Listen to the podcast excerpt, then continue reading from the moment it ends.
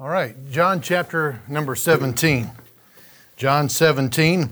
How many have your book, Experiencing God, Knowing and Doing the Will of God? How many need a book still?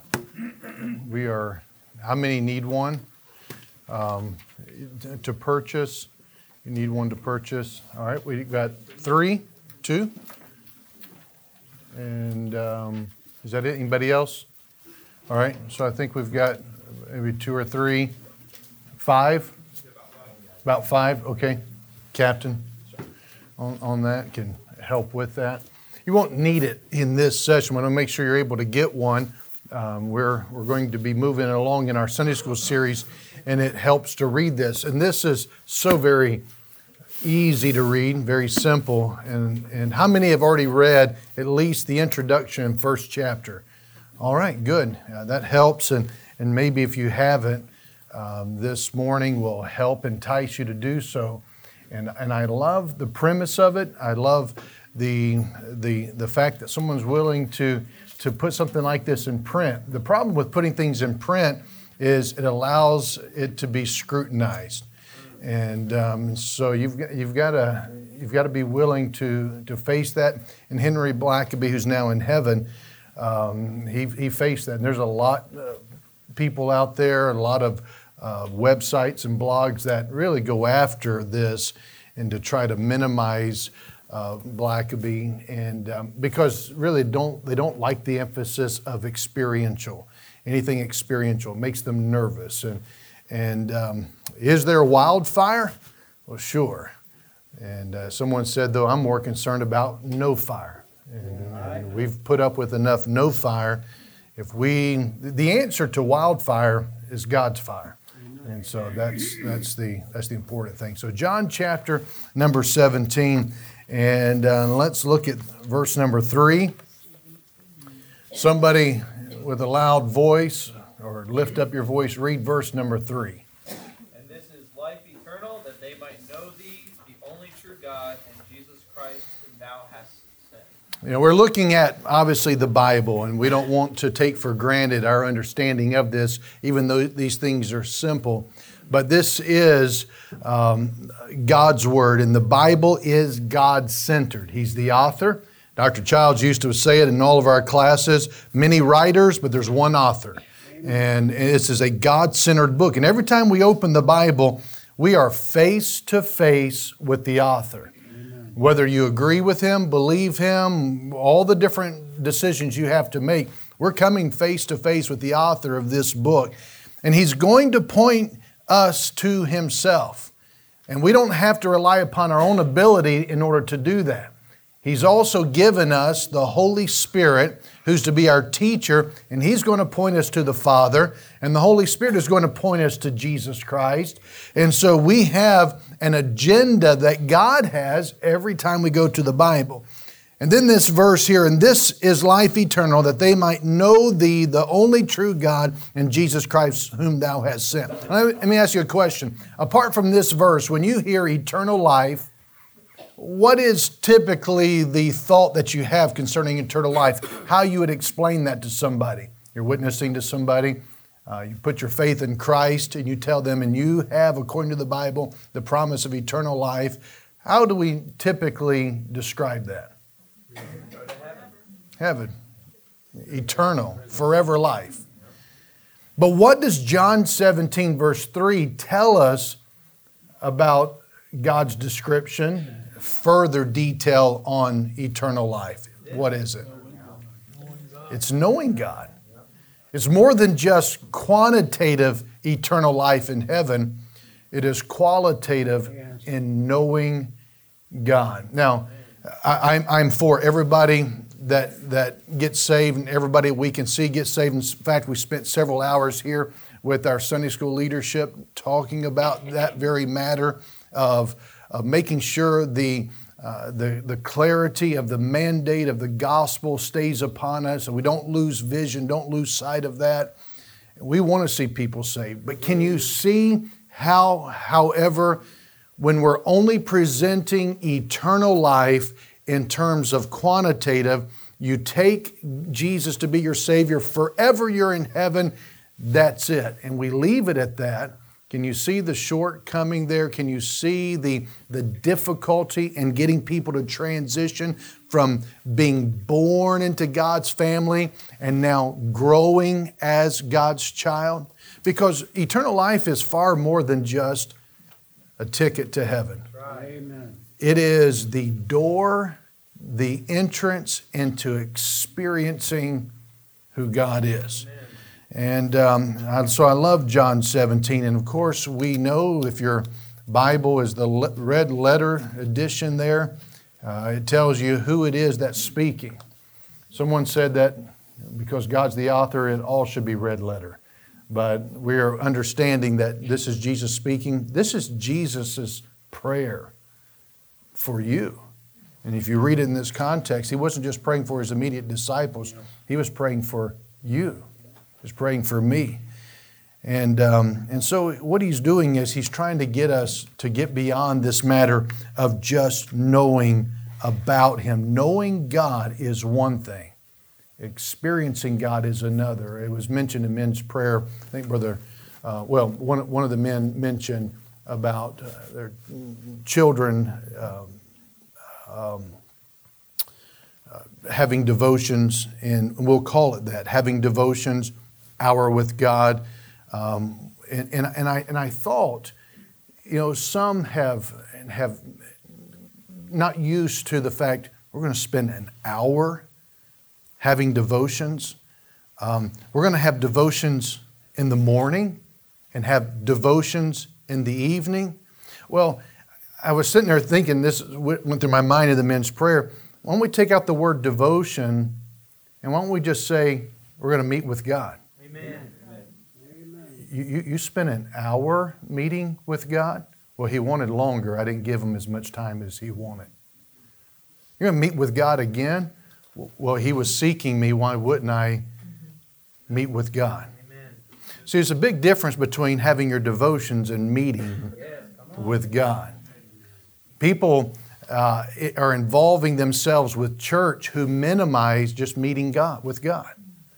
And so Jesus is saying, my prayer is not that you just know me. He says, I want you to experience who I am. Meet with God. People can have services. You can run the aisles. You can swing from the chandeliers and never experience God. Experiencing God is what this is about. You know, there was a professor of water. Did you know that there was such a thing, a professor of water? Yeah, Daniel Thomas, of course he did. He has an illustration, but I'm not going to ask him to give it. 2 reasons. 1, I won't understand it. 2, I won't understand it. And so... But he was a Ph.D., professor of hydrology and water. So this is not true, but that is true. But I was thinking about this professor of water. No matter how much he could tell you about the dynamics of water, let's suppose he was out in the desert and he gets lost and he spends days out there. It turns into weeks and there's no water and he literally gets thirsty. And then he sees this oasis. Sees this water supply. And he goes up to the water supply and he begins to recite his dissertation that earned him his Ph.D. on water. Things that none of us would be able to know or understand, but things that are true about the molecular structure and dynamics of water. And let me ask you this question. It's very deep, but track with me. Is that going to satisfy his thirst? No, it's not until he drinks. Amen. And what Jesus is saying is you can know everything there is to know about me, though it's impossible because we're finite. But even if you could, it's not until you drink that you're going to be satisfied. That's what experiencing God is all about. And so the opening chapter, he deals with the fact, have you drank for the first time from the well of salvation?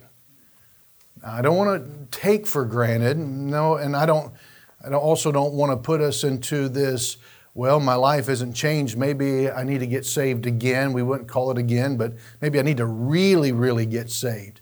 And We've heard all kinds of statements. When somebody got saved, they got gloriously saved. Well, there's only one way to get saved. And so sometimes we just give different descriptions, but have you gotten saved? Have you put your faith, trust, dependence upon Christ to save you? If not, you can't experience Him. He says, is it even possible to be this far along in the things I've experienced, His protection, His provision, and not be saved? Well, sure. Judas Iscariot is an example of that. Yes, it's possible. It's simple to get saved, but we can't take for granted that you are saved just because you're with others who are, or that you've prayed a prayer, or that you've been baptized, or that you've taught others and brought others to Jesus. You must personally drink. And when you drink from the living water of Jesus Christ for salvation, then it gives you the privilege to drink from Him for satisfaction in the Christian walk as well.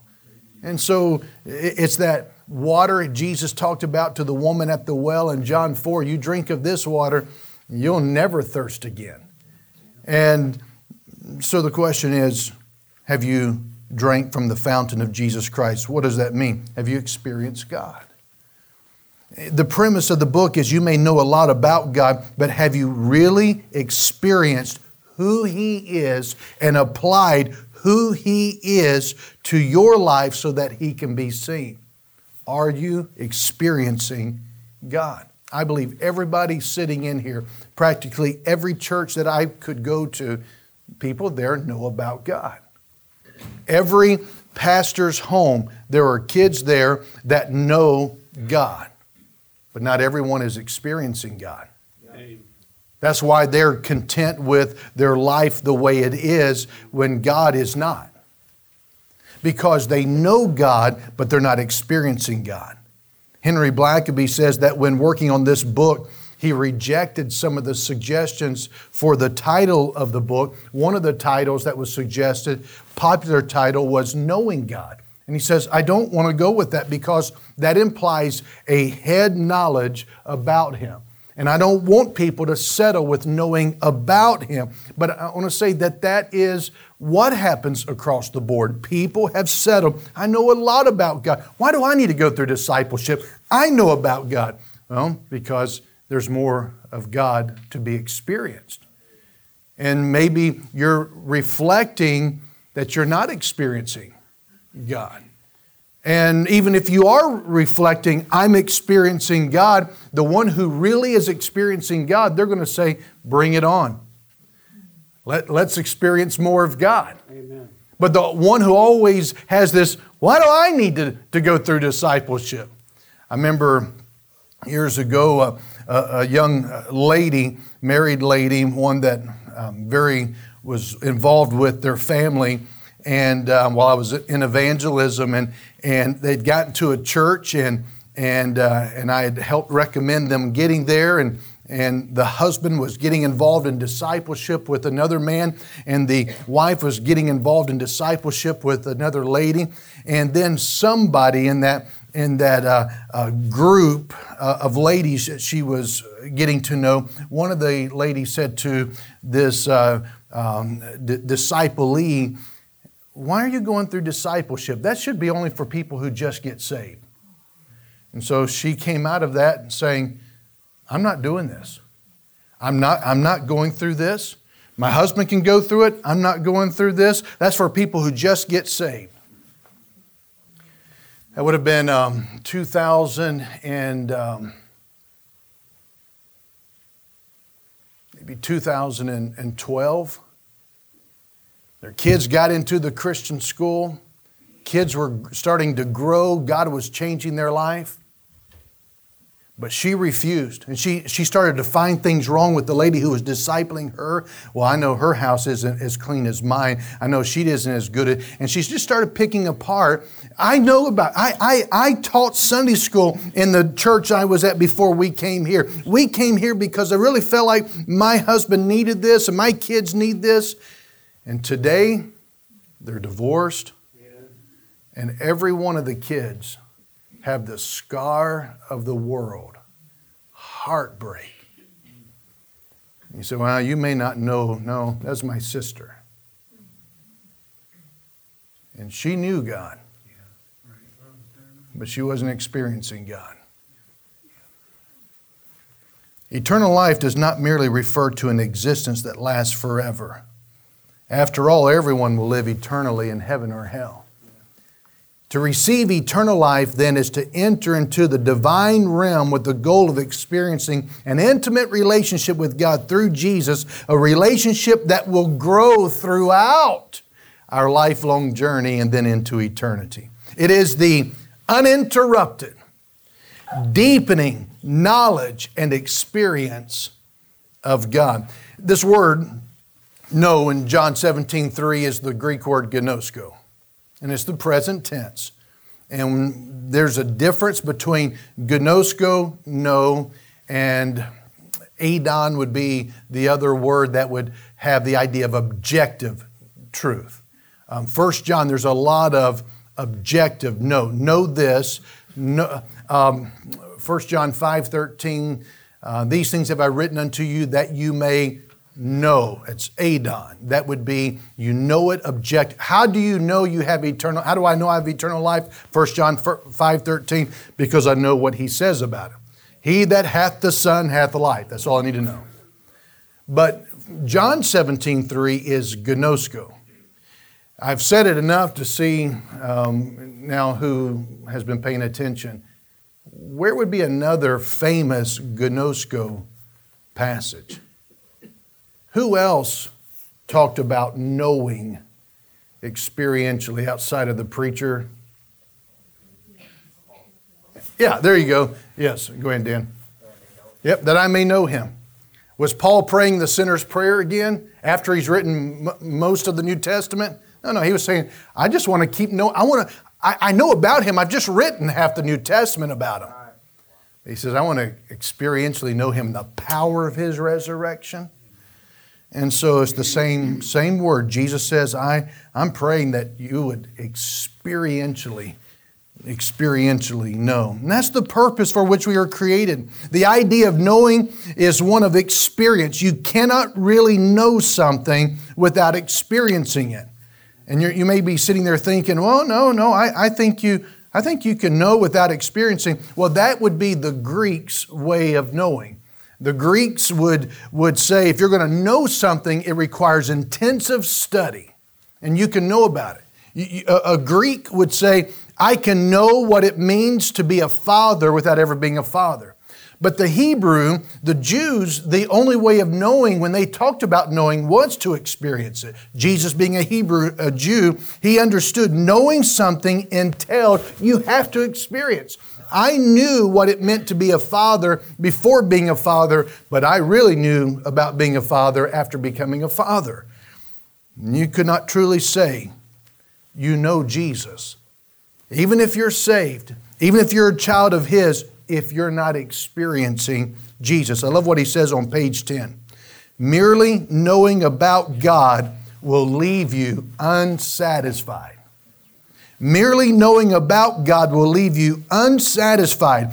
Truly knowing God only comes through experience as he reveals himself to you through his word and as you relate to him. Let me stop right there. I'm going to finish this quote, but I think that is what sets apart people who come into a discipleship setting and said, well, I just didn't get around to filling out my stuff here. I didn't get around to doing that. And I just didn't do, or I did it. I filled it all out. I got it all there. And can we check this off? Can I get my certificate? Can I move on? And you're content with knowing about him. You know enough about him to make you satisfied, but you're not satisfied. That's why there's no peace. That's why there's no power. That's why there's no joy. That's why there's no witness. There's no fruit. Well, I'm one of those sneaky fruit-bearing Christians. There's no secret service Christians with God. Amen. Truly knowing God, Blackaby says, only comes through experience as he reveals himself to you through his word and as you relate to him. Throughout the Bible, we can see that God took the initiative to disclose himself to people through their life events. And then he moves into the significance of names. And if you have not done a study on names in the Bible, and you don't have to do the study, if you have your Christ Walk journal, you can revel in the names of God every single day. Amen. Dale Carnegie, that name sound familiar? He, the legendary author of How to Win Friends and Influence People. He once said, "A person's name is to that person the sweetest and most important sound in any language." And we heard about that yesterday in our teacher Bible fellowship seminar, the importance of saying people's names and recalling that. In other words, you're saying to that person, there's value. If you want to leave a positive impression, Carnegie would say, make them feel noticed, important, and valued, say their name. And in the Bible, names were very significant. It reflected something about them, and especially when it comes to God's name. Here's just an illustration here. A 200-year-old church was being readied for an anniversary celebration when calamity struck. The bell ringer was called out of town. And so the pastor was immediately in search and sending out notice to people to see if we could find somebody to step in and ring the bell, this 200-year-old bell. And when the replacement arrived, the pastor took him to the steps that led to the bell tower, some 150 feet above them. So round and round they went, and huffing and puffing all the way. And just as they reached the landing, the bell ringer tripped and fell face first into the biggest bell of all. And it was just this bong, and just loud. And well, dazed by the blow, the bell ringer stumbled backward onto the landing. The railing broke loose. He fell to the ground. But fortunately, miraculously, he was unhurt, only stunned. But the pastor thought it was best to call for an ambulance. And so when the first responders got there, they asked, "Do you know the man's name?" And the pastor replied, "No, but his face sure rings a bell." And so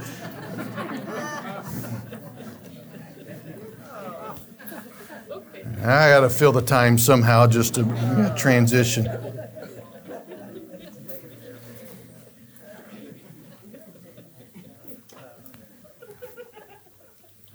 Let's go to Genesis 22 and look at a name.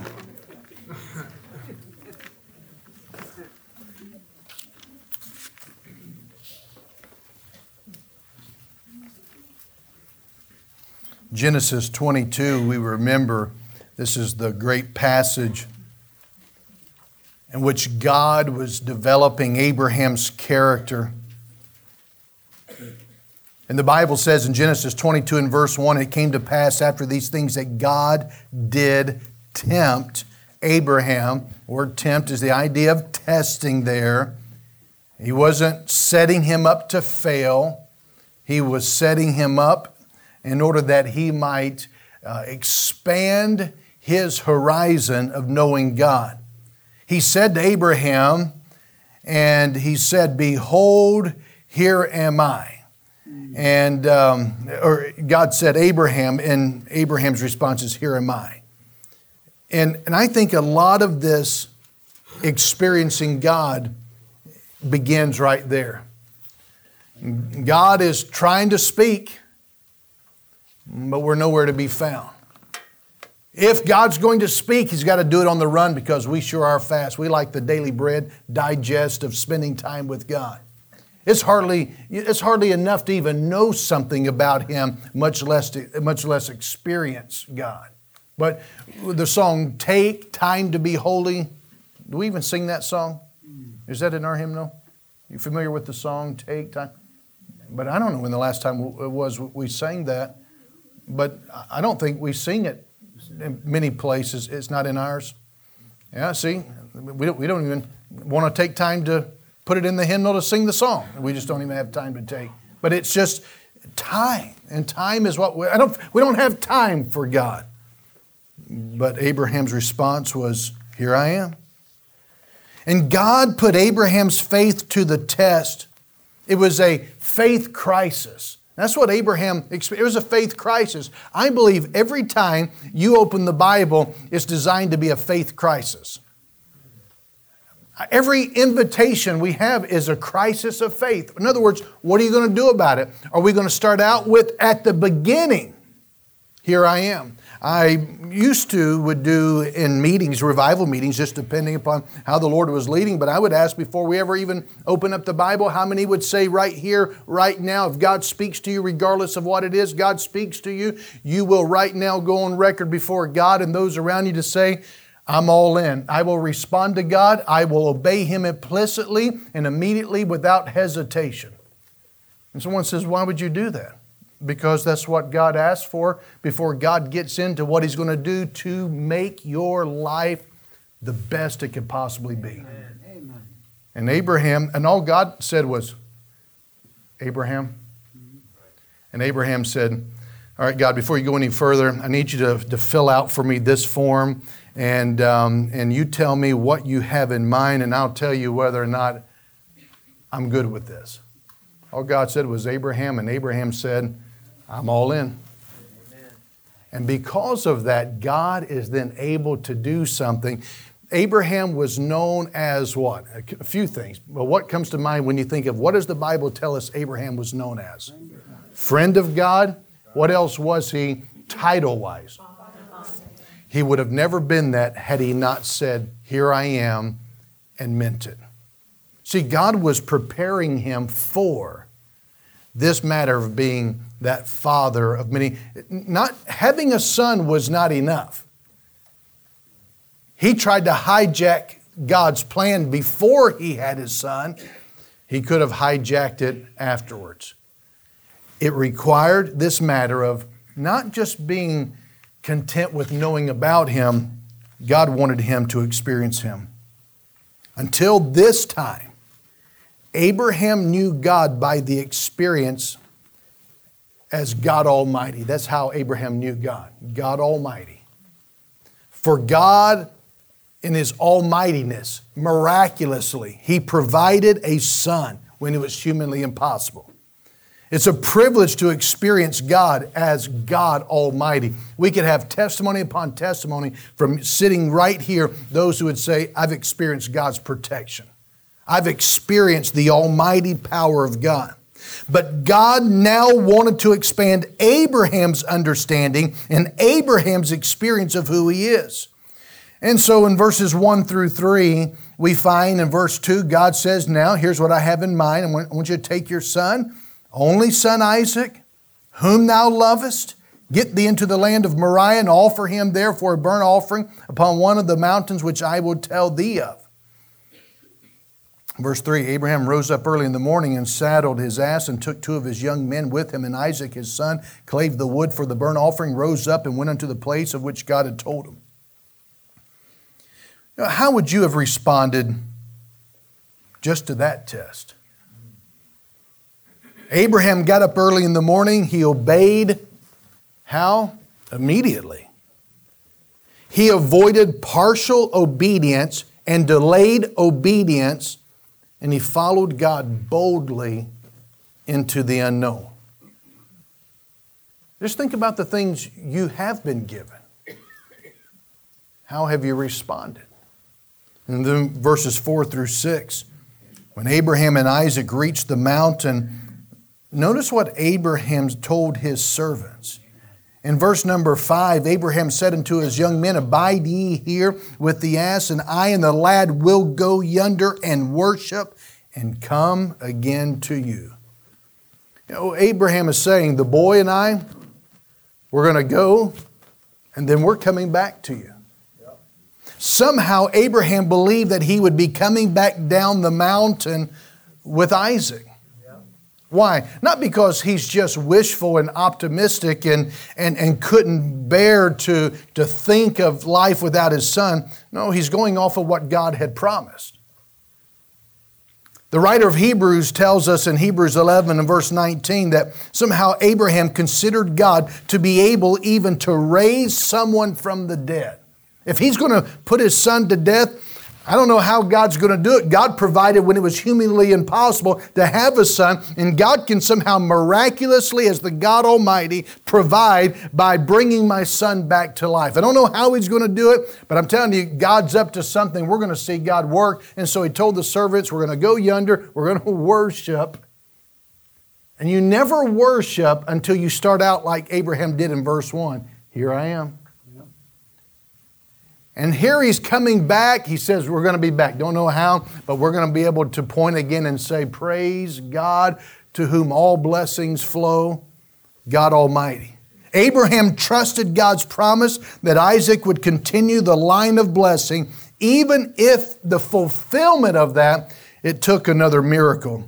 By the way, it's the same resurrecting power that brought Isaac into the world that would somehow keep him in the world. And that's all Abraham was doing. He knew God as God Almighty. The truth is, we don't know all that Abraham was thinking. I think Blackaby even uses that phrase. We don't know all that he was thinking. But we can surmise some things they may have been thinking. Have you ever seen somebody do something and you're kind of in awe, you're watching, whether it's an athletic feat, whether it was a heroic event, and you wonder what went through their mind? In fact, that's what the questions are a lot of times. What were you thinking? You ever listen to the sports reporters asking the athletes questions? They're some of the dumbest questions. You know, asking the boxer, what were you thinking? I was thinking, I wish he'd stop hitting me in the face is what I was thinking, you know. What were you thinking when you were running down the field with the ball? I'm thinking I'd like to score the touchdown. You know, what do you think we're thinking? But there's a lot of times I've wondered with reading biographies or autobiographies and heroic events and men of valor and things that would have been just hard to fathom, much less somebody experienced something. And I wonder, were they afraid? Did they experience fear? Did they think, or were they just so dumb that they didn't even consider all those factors? But what was going through their mind? Abraham, did you even know what was being asked? Yeah, he understood very clearly because God told it to him in verse 2. Right. But what were you thinking? Page 12, Henry Blackaby says this. Clearly, Abraham trusted God to provide everything he needed for the imminent sacrifice. He acted on his belief that God was the provider. He did what God told him to do. When God saw that Abraham did not merely claim to have faith in him, but that he was willing to act out his trust through obedience in this excruciating task, what did God do? Well, he stopped Abraham and he provided a ram for the sacrifice instead. There's a great principle here, and that is after God tests us, God will reveal himself to us in a new way. Jesus taught that in John 14, verses 21 through 23. Verse 13 of Genesis 22, we find that God provided that ram. And notice Abraham lifted up his eyes and looked, and behold, behind him a ram caught in a thicket by his thorns. And Abraham went and took the ram and offered him up for a burnt offering in the stead of his son. The ram must have been there the entire time, but Abraham didn't notice it until God wanted to reveal it. While Abraham walked up one side of the mountain with his problem, God had arranged so that the other side of the mountain was coming. That was his answer. However, the answer was not revealed. Abraham did not see the answer until obedience was complete. God's never stopped working that way in your life or mine. Notice the next verse, in verse number 14, and Abraham called the name of that place. Say it with me. Jehovah-Jireh. As it is said to this day, in the mount of the Lord it shall be seen. Up until this time, Abraham's knowledge and experience of God was He's God Almighty. But because he acted in true, genuine trust and obedience, he's now received a new revelation of who God is, and he's able, why this new revelation? Because he can experience now the Jehovah-Jireh dynamic of God. The name Jehovah-Jireh means the Lord will see to it, or the Lord will provide. Hudson Taylor, the founder of the China Inland Mission, now the Overseas Missionary Fellowship, as it was later changed to. But Hudson Taylor used to hang in his home a plaque with two Hebrew words on it. It was Ebenezer and Jehovah-Jireh. Ebenezer means hitherto hath the Lord helped us. That's 1 Samuel 7 and verse 12. And Jehovah-Jireh, the Lord will see to it. And so that Hudson Taylor, whether he looked back or he was looking ahead, he knew that the Lord was at work and he had nothing to fear. The Lord will help us. The Lord will provide. And that ram was God's provision for Isaac, just as Jesus Christ is God's provision for the world. Now, don't miss it. I'm going to say it again. God showed Abraham the ram when Abraham did what God had said. Amen. That's why you're in church and you've blamed everything, everybody else, but taking responsibility for why you're not satisfied. I've had people say, you don't know how miraculous it is that I'm even still in church. Really? You don't know how great of a miracle it is that my kids are in church. Really? God's not settling with that. You don't know how miraculous it is that you can even experience God. Amen. Quit being the victim and start being the humble, repentant one, and recognize that God is up to something, but God's not going to force you. God's not going to dominate your life without your permission, but He's going to give you some tests.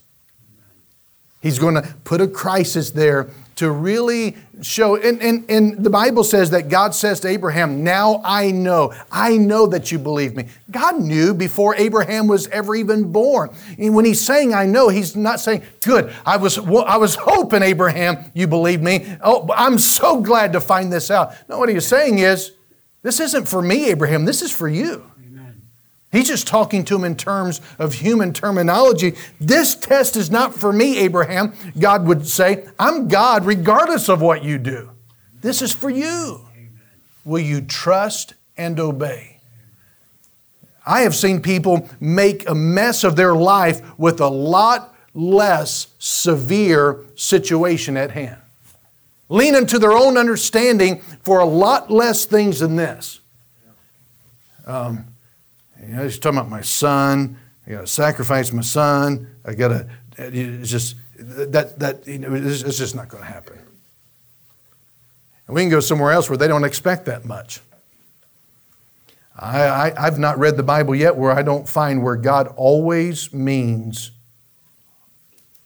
complete, total, absolute abandonment of self and total surrender, faith, and trust to Him. From Genesis 1. All the way to Revelation 22. God is serious. It's just that we don't seem to be as serious about God. That's why invitations, they're important. Because it's God saying, hey, I'm up to something. That's what Henry Blackaby is getting at, and he says over and over, God's always at work. God's always at work. It's just, are you going to get to where He's at work? Well, that's what I got to do. I got to get somewhere. I got to get to a Bible college. I got to move to a place. I got to get somewhere else. Oh, it's not geography. Amen. It's your heart. Amen. Yeah. And we find the same with Moses. I'm not going to get into Moses' life, but he did the same thing. Moses in Exodus 3, and you read this in the book and you read this in your Bible, he revealed to Moses a name that the people of God had not yet been acquainted with. And the whole purpose of this was not that they would know another, that they could put it on their resume as the people of God, but he wanted them to experience God in this greater way. God showed Abraham. God showed Moses. God will show you. Amen. When you obey implicitly and explicitly. How could I do what Abraham did? By depending upon who Abraham depended upon. Amen. And Abraham had less than what you have. He didn't have the whole Bible. He couldn't go to the New Testament to find out what some of that meant. He couldn't do those things. He didn't have what you and I have, but he did have enough. He had God's word. And we have the completion of that. And so let me ask you this. When it comes to this matter of experiencing God, can you give testimony of how you've experienced God in the area of God's enabling and God's provision? And there's no doubt you can point to things. But as we look at the end of the chapter, and if you see the end thereof, there Blackaby puts a lot of things, and this would be similar to what you have in your Christ Walk journal. He gives a list of names and titles, names that God has revealed himself to us by. Job 16:19, my witness. John 6:35, bread of life. And you see this on page 15 of your book, and it goes through page 16. So witnessing, bread of life, comfort and sorrow. We know these things, but what he's saying is, have you experienced them? Let me turn my page here. My hope, wonderful counselor, defender of widows, the strength of my salvation, faithful and true, our Father, a sure foundation, my friend, almighty God, God of all comfort, God who avenges me, God who saves me, our guide, our head of the church, our help, my hiding place, a great high priest, holy one in your midst, righteous judge, king of kings, our life, light of life, Lord of lords, Lord of the harvest, mediator, our peace, Prince of Peace, my Redeemer, refuge and strength, my salvation, my help, the Good Shepherd, Lord, my stronghold, my support, good teacher. And that's really just a few.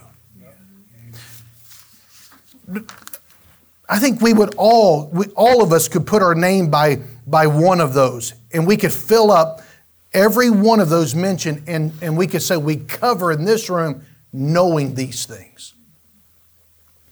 But that's not why God reveals them. He reveals them so you can experience these. Which means that there's not a problem that you face, but what God is the solution. There's not a problem. There's not a problem. But what God is the solution, and He doesn't want it to be ethereal. He wants it to be experiential. Remember the message Wednesday night? Anybody recall? It was a long time ago. Anybody? I have preachers come in and say, 2 years ago I preached on this message. I don't know if I should preach on it. They don't remember 3 days ago. They're not going to remember 2 years ago. Preach it again. What was the premise of Wednesday night? All right, that was the title, and that was what we ought to do. What was the premise behind practicing the presence of God and seeking His face? What is it we're looking for? His presence. because in the presence of God, we seek His face to find His presence. In His presence, everything is found. In the presence of God, everything. If Judas Iscariot could walk in the very physical presence of Jesus, touch Him, and die and go to hell, so can you. He went to hell because he would not get in. And it's still possible when you get saved to say, this is as far as I go. And you can say, look at my history of Christianity and fundamentalism. Look at what I used to do. Look at what I've done. It's important. It's so very important to start right, to run right, but to finish right. And Paul tells us, I ran out of course before I ran out of race. I've done everything God's given me to do. But a lot of people, their race is run, but there was more course. God takes them home, but there was more to be done. They left it undone. Why? Because they didn't experience God. Now, this is not difficult. It's so simple. And it's so simple that it can be missed. But that was Jesus' message. That's where He lost the multitude. He was talking about eating His flesh, drinking His... He was talking about experiencing Jesus, experiencing Him. And this was too hard. They said it was too hard. You believe that Jesus was just too hard. His preaching was too hard. What He said was too hard. No, it's that they really thought He would allow less in being a disciple. But it's about knowing Him. Lord, thank You for the privilege. Lord, I want to know You. I want to know You experientially. What I discovered of You yesterday is not enough to satisfy You or me today. Lord, I want to know You today. I want to know You. I want my family to know You. I want my church family to know You. But more importantly and greater than that, You want to be known. And we thank You that we can experience You. And I pray that we would, none of us would settle with less than the satisfaction, the deep, overflowing, joy-bursting, life-filled, knowing, experiencing You. So revive us, deepen us, awaken us, create within us the steadfast, unmovable mindset that comes from experiencing You. And that way we'll always abound in that life eternal, quantitative, qualitative, abundant, victorious, not I, but Christ's life. We love You. But thank You, thank You for loving us. In Your name we pray, amen.